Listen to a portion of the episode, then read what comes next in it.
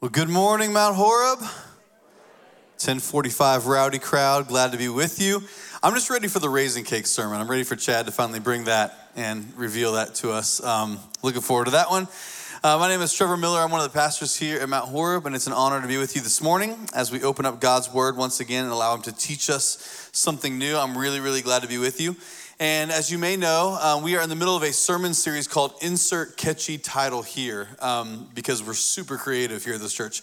Um, but we have kind of made a framework and opened up things where we as pastors can kind of speak to different topics, things that are really on our hearts and things that we feel strongly about. And the reason is because this series being kind of a grab bag of topics, it's because as pastors who serve in this specific congregation, this designated area, these certain people, there are oftentimes felt needs or communal struggles or pain points that we recognize, and they become kind of things that weigh on our hearts. And so there are many days where I walk around with kind of a low grade, uh, you know, uh, longing just below the surface for a congregation that I love to, to come fully awake to all that's available to them in Christ. And so this sermon series is a chance for us to kind of speak to that, to speak from my heart to you, uh, the things that I feel very strongly about. And so um, I'm excited to kind of cover this topic. Let me rephrase that. I'm not, I'm nervous about covering this topic this morning, um, but I feel like it's so important to speak to. I think it's, it's a foundational piece of what it means to follow Jesus.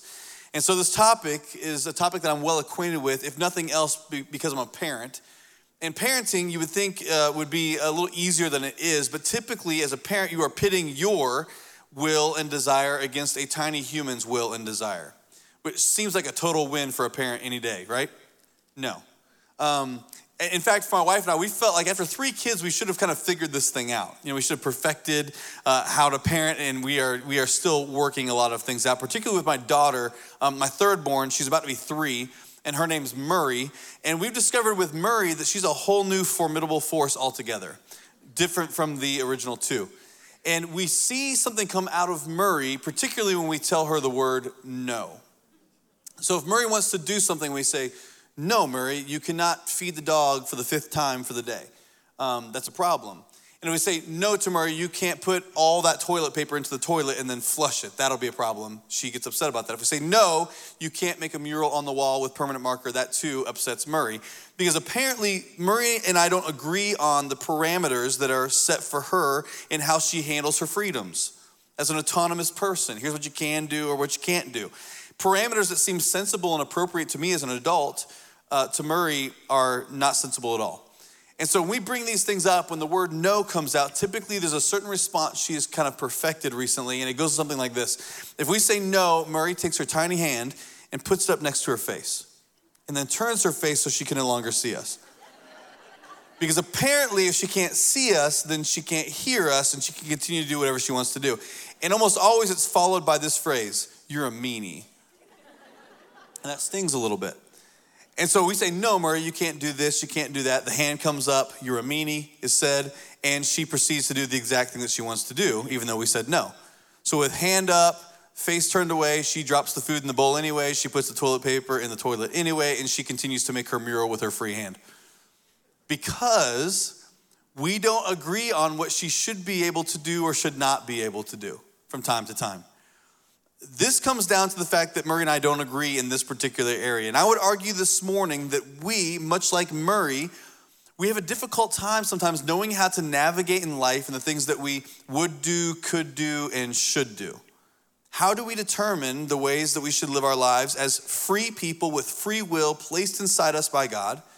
How should we live our life with the Christian freedoms that have been given to us through the life, death, and resurrection of Jesus? And the truth is, just like my two year old daughter, nobody likes to be told what to do. And so I've found in my life personally that we, because of our fallen nature, are almost always opposed to any form of authority.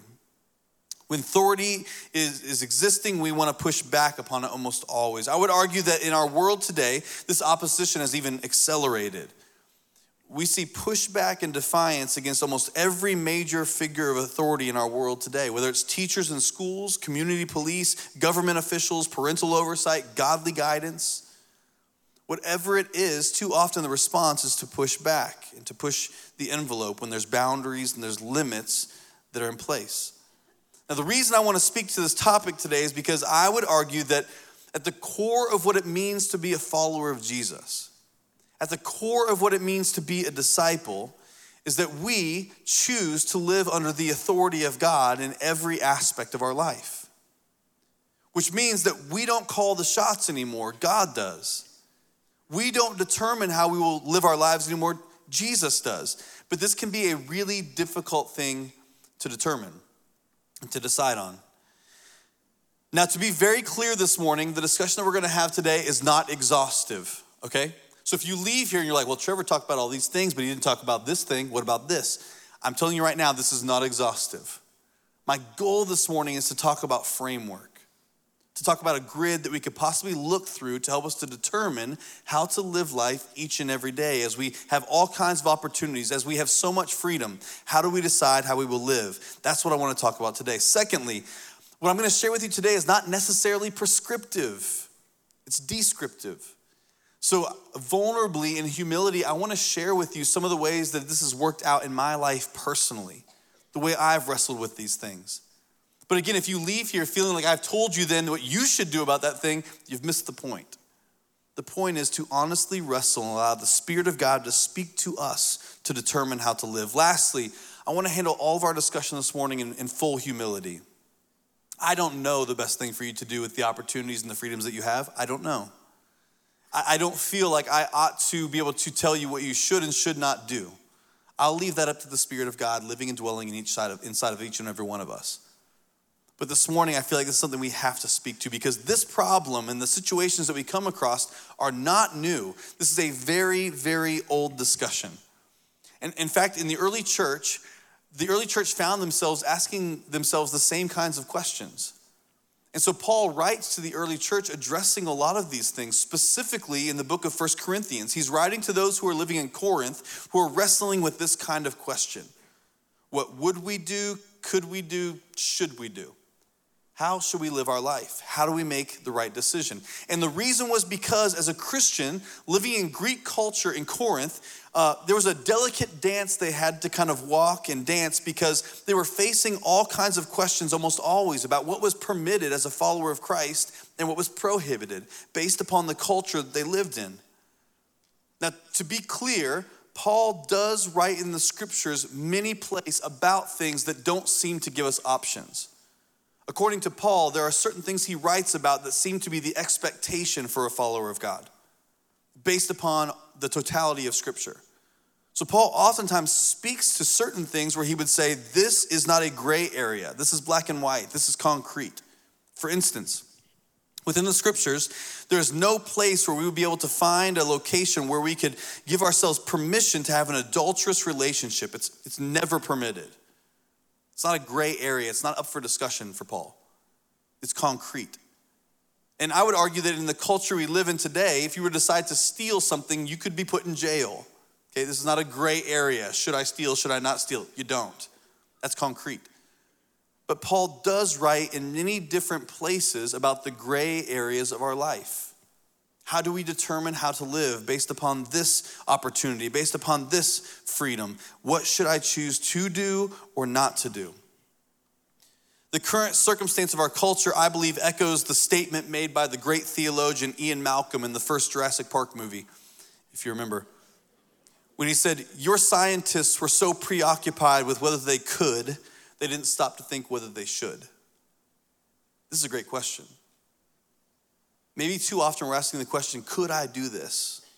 What if we stopped and instead asked the question, Should I do this? Is this the right choice? Is this the right decision to make? Because the entire Jurassic Park, Jurassic World franchise was built on this one miscalculation. Because their decisions had far reaching effects. So, Paul speaks to those living in Corinth in 1 Corinthians, and he's addressing a very specific situation in chapter 10. And this situation dis- required discernment and guidance both for Jewish Christians and for Gentile Christians because a question had arisen about meat that was being sacrificed to idols and false Greek gods. Because apparently, this meat that was used in sacrifices was then making its way into the marketplace in which people would purchase it and then they would cook it and they would consume it. And so a question arose about what should we do about this meat that was used in pagan practice? And so in Corinth, there was large communal dining areas where people would gather together and they would eat with one another in large groups in an open air kind of setting. And so as this meat made its way into the public square, it caused all kinds of conflict and questions for the early Christians on how they should respond. You see, for the Jewish believers, this was a question of conscience. Can I eat this meat knowing what it's been used for in pagan worship? Can I eat this? But for the Gentile Christian, uh, this was not a problem for them. They had lived in this culture daily and they knew these idols had no power. And so for them, the question was, what should we do? How should we handle this situation? It seems to be gray. And so Paul gives them some instruction on how to decide and determine this question What would we do? Could we do? Should we do? So here's what Paul says in 1 Corinthians chapter 10 verse 23 through 24. He addresses the issue and then here's what he says at the very end. 23. He says, I have the right to do anything, you say, but not everything is beneficial. I have the right to do anything, but not everything is constructive. And then he ends in verse 24 by saying, No one should seek their own good, but the good of others. So Paul says, as you're wrestling with what to do here, keep this in mind. Though everything, some translations say, is permissible, not everything is beneficial. You see, for Paul, as he's addressing this particular issue, he knew some of the convictions of those who were there was we're free to do whatever we like. The meat's there, it's tasty, surely we can eat it. In terms of this meat, why shouldn't we? After all, idols have no power, they're just stone and wood, and so there should be no uh, reason not to eat this. But Paul's question is not whether we can or whether we cannot. Paul's question is reframed. He says, Is it beneficial? Is it beneficial to take part in this thing or that thing? So let me say it this way. Um, I love zebra cakes. In fact, I would choose a zebra cake over a raisin cake any day, okay? Uh, maybe not the same outcome, but you know what I'm saying. So, zebra cakes, love them. Uh, am I free to eat a whole box of zebra cakes? Yes, I am. I could eat a whole box of zebra cakes if I wanted to. Everything is permissible, but the question has to be asked is it beneficial? Because I would imagine if I ate a whole, pat, a whole box of zebra cakes, probably four and a half cakes in, I'd be like, this is good. It's tasty. I don't have the sweet tooth that I once had, but I don't know what would happen after that four and a half cake. Things might change a little bit as I work my way the rest of the way through the box. But to answer the question, is it beneficial? I can't just say, is it gonna be tasty? Is it gonna be something that I'm glad I did? But instead, I have to ask the question, what are the long term effects of taking part of a whole box of zebra cakes in one setting? There's enough sugar there to put me into a coma right away. And the preservatives in a box of zebra cakes, who knows what that would do to me? You see, the question of whether something is beneficial, we have to take all, everything into account. Am I free to do anything? Yes. Paul seems to suggest that anything's permissible. You have free will, you have freedom in Christ to determine how you live your life. The question is not whether you can or you cannot. The question is, is it beneficial for you to take part in this or take part in that? So, taking an honest look of whether or not we should do something based upon its benefits is a very important piece of this discussion. And so, for the Jew that Paul is speaking to, they could answer this question in one of two ways. The Jewish Christian might say, you know what, I'm gonna decide not to eat this meat because of my conscience. I can't rightly eat the meat knowing where it's come from, being used in, in pagan practice. But they could also answer this question a different way. I will eat this meat because I know the idols have no power. There's no tainting to this meat, and so surely I can sit down and I can eat it. Now, when Paul brings this to the Gentile Christian, they also could answer it in two different ways. They could say, Surely I could eat the meat, because again, there's nothing wrong with it. It's not been tainted by uh, the pagan practices that are part of it. There's no power there. But secondly, the Gentile Christian might say, I will not take part in the meat because of what it might mean for my Christian, my Jewish Christian brother or sister that I sit at these tables with and eat with. How would it impact our relationship? How would it impact their conscience for me to take my freedoms and do that next to them? Someone said earlier, it sounds like Princess Bride, and it does. Surely I cannot take part of the meat in front of you. Anyways, this is the question that Paul is raising. And he's using this particular area to kind of have this discussion. And so, is this freedom I have to do this or to do that, is it beneficial or is it not? Paul raises a very important question here. We have to consider the communal impact of our decisions. How does my decision impact my family? How does my decision impact my friendships? How does my, my decision impact the relationship I have with God? My, my relationship to myself? How do these decisions impact that? Now, we may not be asking questions about whether or not we should eat meat sacrificed to idols, but I think there are a lot of questions that we should ask as Christians in our culture. As Christians, are we, are we free to consume as much alcohol as we like? In our culture, are we free to watch any movie regardless of rating or content? Are we free to take part in any and all recreation activities? Are we free to speak in any manner that we would like to? According to Paul, in these gray areas, we have to ask the question how does my participation in these things impact the community of believers and non believers alike around me. Now, at the risk of feeling very, very judged on this stage, I want to share with you the ways, some of the ways I've worked this out in my own life. Now, again, I'm not giving you a prescription here. I'm giving you a description of the way God has worked in my personal life to wrestle with some of these gray areas of life, to determine what is the right decision based upon God's conviction in my own heart. You know, the past few years, there have been certain television shows that have come up on TV, on Netflix, or whatever else that has captured like the cultural fascination with people. All kinds of different ones. I won't name them, okay? So just chill. But there have been a lot of them. And a lot of these shows have certain content to it of varying degrees sexuality and language, violence, and so forth, you name it.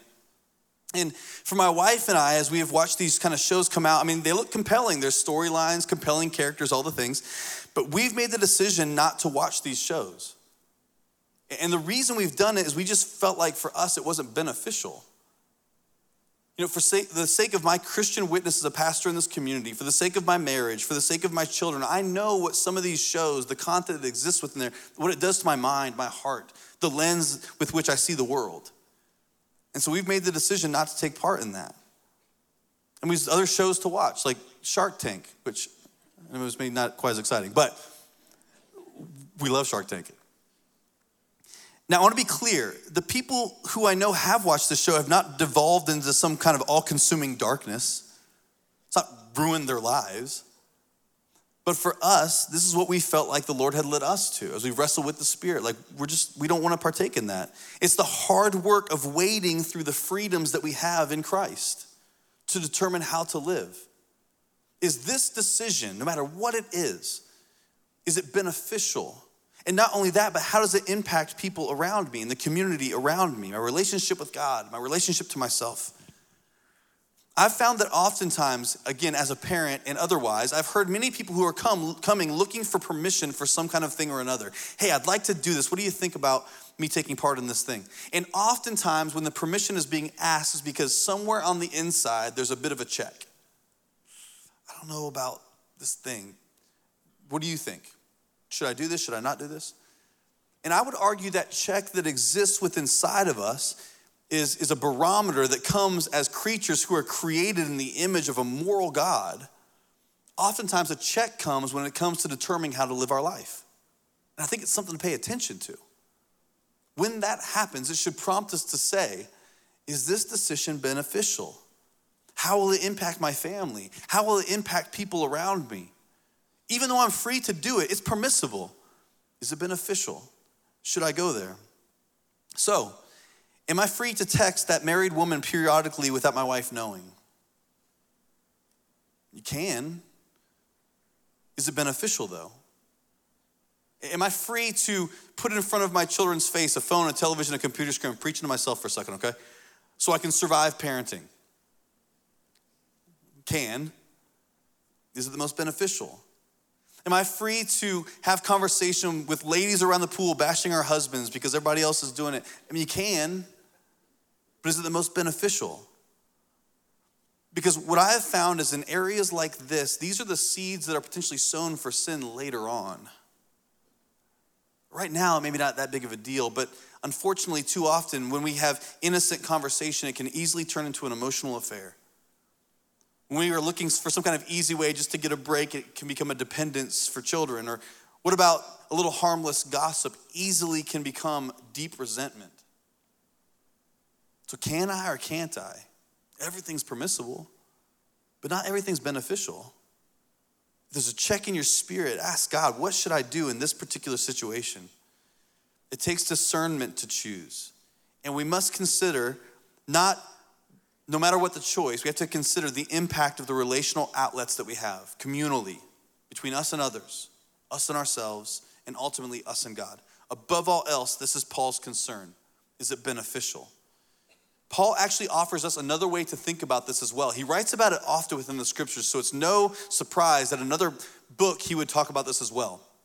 Because he understands there's gray areas in learning how to live, not just for early Christians then, but also for Christians today in our culture, determining how to live our lives. So he speaks to this about what we would do, could do, or should do. And Paul lays out in Ephesians chapter 5 this whole background to the followers of Jesus. He says, Don't forget that you used to once walk in darkness, but you've been rescued by the life, death, and resurrection of Christ. He now shines light inside of you so that he might shine light through you. And so, in light of all that, Paul then says this in Ephesians chapter 5, verse 15 and 16. He says, So be careful. Be careful then how you live, not as unwise, but as wise, making the most of every opportunity because the days are evil. So Paul says, in light of all this, you have to be careful how you live so that you live with wisdom and so you don't make mistakes.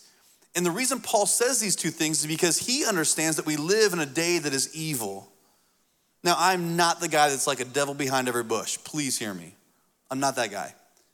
But if we are tempted to believe there's not an adversary in the world that we exist within who would love to kill, steal, and destroy, then we are sorely mistaken. The evil one will take any opportunity that he can to wreck our lives and the lives of those around us. He loves to do it.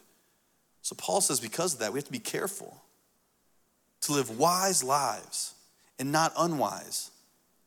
Paul does a great job of bringing this particular question about because the framework that we're building here, first and foremost, starts with this. If I'm making a decision, how does it impact people around me? Is it beneficial? But then also, I would argue, Paul says there's another way to think about this is too. Uh, think about this also. Pastor Andy Stanley does a great job of writing about this in one of the best books I've ever read called The Best Question Ever. And in this book, he says the question is really what's the wisest choice? I want to be clear not what I want to do most, not what would be easiest, not what would culture expect, not what would make me most popular, not what would be most convenient.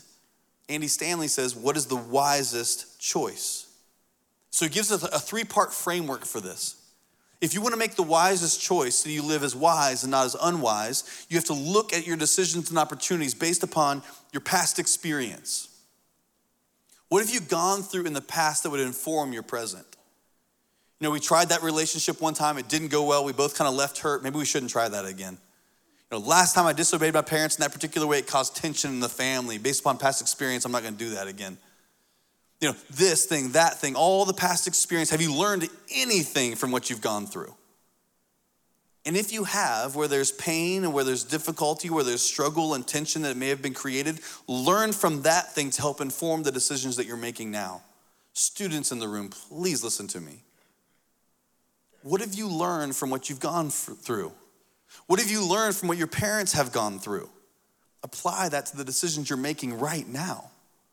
So Andy Stanley says, What's the wisest choice based upon your past experiences? Then he says, What's the wisest choice based upon your current circumstances? Based upon your present reality, what's the wisest choice? I really want to buy that thing, but my bank account says zero. Don't buy that thing. That's the wise choice based upon your current circumstance. I'm a pastor who serves in Lexington, South Carolina. There are permissions that I have to do things based upon my free will, my freedom in Christ, but there are times where I say no based upon my current circumstances, for my Christian witness, for my opportunity to serve in this community. You know, I want to go out and hang out with the boys, but there's a new baby at home. Maybe that's not the wisest choice based upon current circumstances. What's the wisest choice based upon past experience, current circumstances? And here's the big one What's the wisest choice based upon your future hopes and dreams? What kind of person do you want to be one day? What kind of dad do you want to be? What kind of mom do you want to be? What kind of spouse do you want to be? What kind of employee do you want to be? You know, I could I could go to that website, click that picture, do this thing, but what would that mean for my marriage? Anything's permissible. Not everything's beneficial. And if I want to be this kind of person in the future that God wants me to be, I have to make decisions. Guess what? Not then, I got to make the decisions now. What is the wisest choice with the freedoms that I have based upon past experience, current circumstances, future hopes and dreams? This is a helpful framework. How does it impact people around me? Is it beneficial? And is it the wisest choice?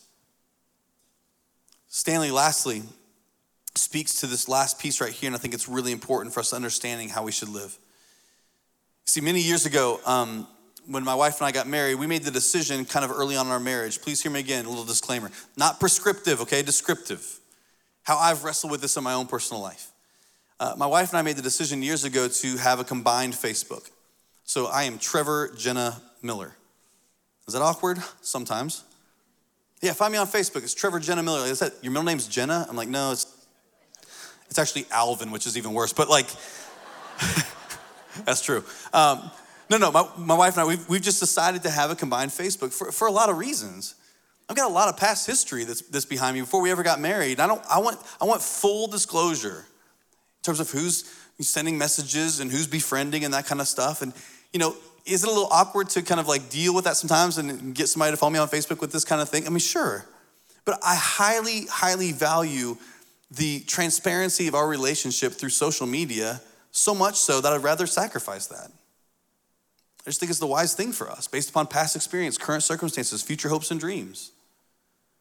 And this, this plays out in all kinds of ways within our relationships with one another and personally.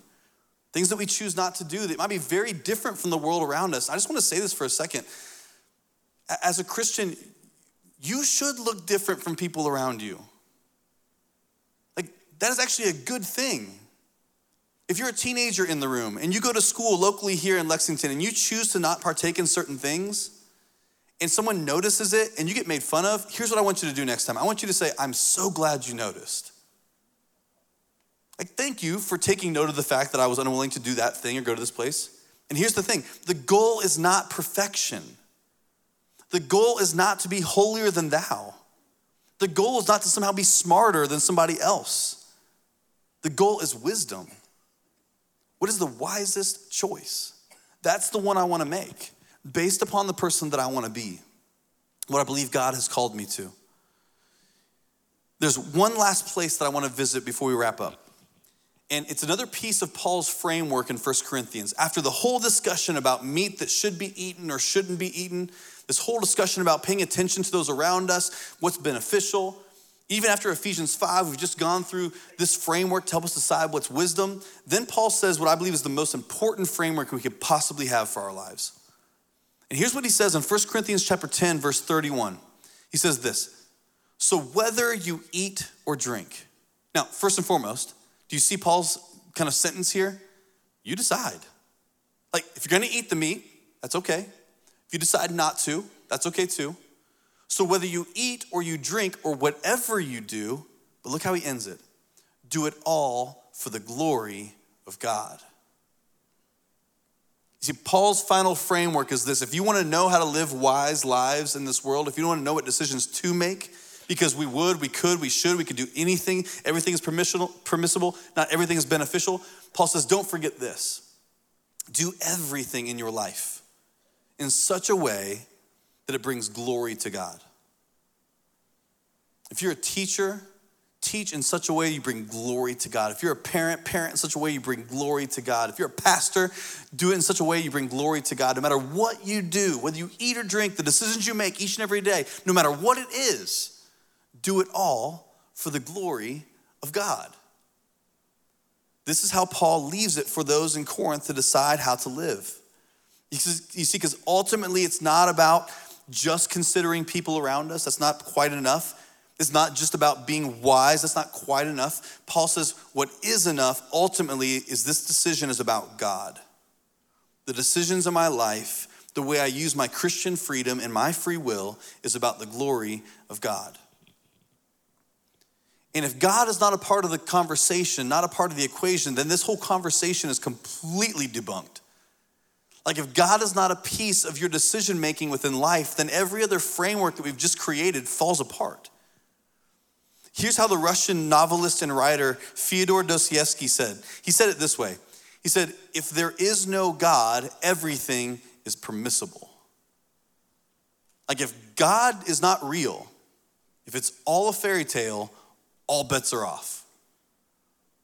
If, if, there's no foundation or pivot piece of consideration, the rest of the framework that we've just given falls apart because without a moral God to look to, who is to say what is permissible and what is prohibited?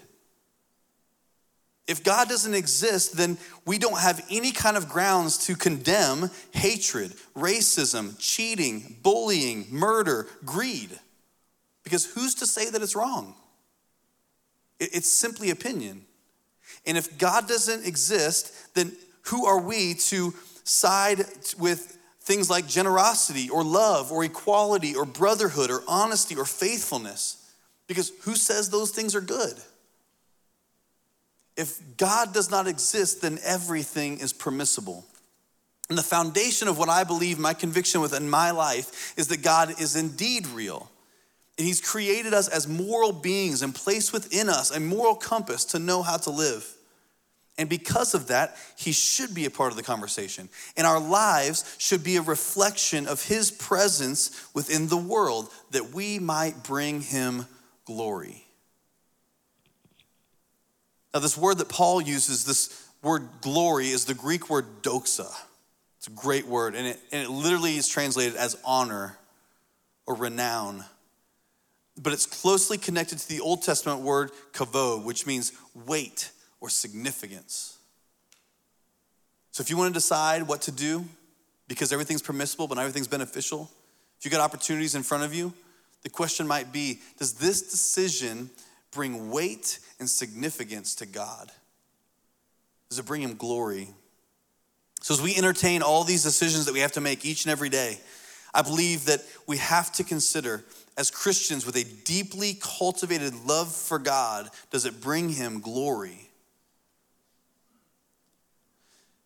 Pastor and author Chuck Swindoll wrote about this handling of Christian freedom in a book called The Grace Awakening. And he tells about a time when he first got his driver's license, a bit of freedom in your hand. Some of us in the room, you can relate to this. I know what that felt like. Here's what he says in his book He says, Holding the keys to his car, my father tossed them in my direction and he smiled. He said, Tell you what, son, you can have the car for two hours, all on your own. Only four words, but how wonderful all on my own. I thanked him. I danced out to the garage. I opened the car door. I shoved the key into the ignition. He says my pulse rate must have shot up to 180 as I backed out of the driveway and roared off. He says, while cruising along all on my own, I began to think wild stuff. Like, this car could probably do 100 miles an hour. Anybody guilty?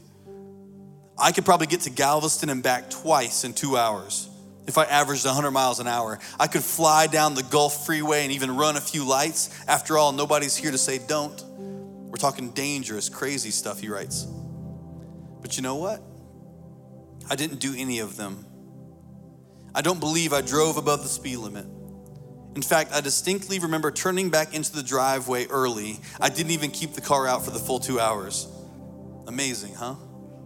I had my dad's car all to myself with a full tank of gas in a context of total privacy and total freedom, but I didn't lose myself. Why? Because my relationship with my dad was so strong that I couldn't. Even though I had a license and nobody was in the car to restrain me, over a period of time, there had been developed a sense of trust, a deep love relationship that held me in restraint. As we are faced with freedoms all around us, the big question we have to ask ourselves is do we love God? Do we really love Him? Do we want our lives to speak to His weight and His significance? And if we do, that should have some kind of parameters around what we decide to do each and every day. Everything is permissible, but not everything is beneficial. What if we developed the kind of relationship with God where we saw that as significant? We want to bring Him weight with the way we live our lives. I want to be very clear today. I don't know what you should do or you shouldn't do about the opportunities that are before you. I certainly don't consider myself qualified to tell each and every one in this room what you ought or you ought not to do. I want to leave that up to the Spirit of God living and dwelling inside of you. So this morning, may we have ears to hear and eyes to see all of the many ways that we have the opportunity to bring glory, weight, and significance to God with the things that we choose to do with our life. Would you pray with me?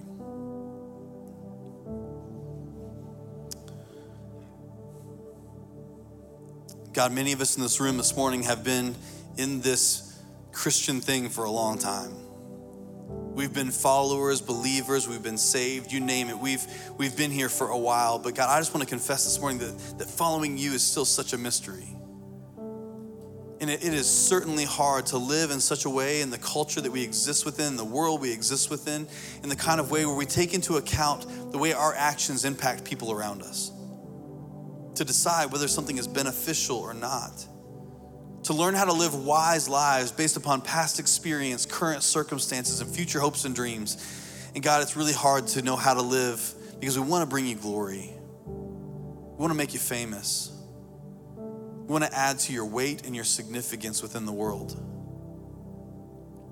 So, God, would you, would you gift us with your Holy Spirit? Would you make our hearts sensitive to you? Would you give us the courage and the boldness to do what's right, no matter what it might mean for us? And I pray, God, you'd help us to carry all of this with humility, with open hands, knowing that you have helped us by your Spirit to live in these gray areas of life. Father, above all else, I pray that every one of us, when we leave today, that we would make decisions, we would treat people in such a manner, and we would, we would make decisions in such a way that people would see you in our lives. So, God, we love you today. We love you. May that be the very thing that keeps us in restraint, living in right relationship with you. So, Lord, it's in your name.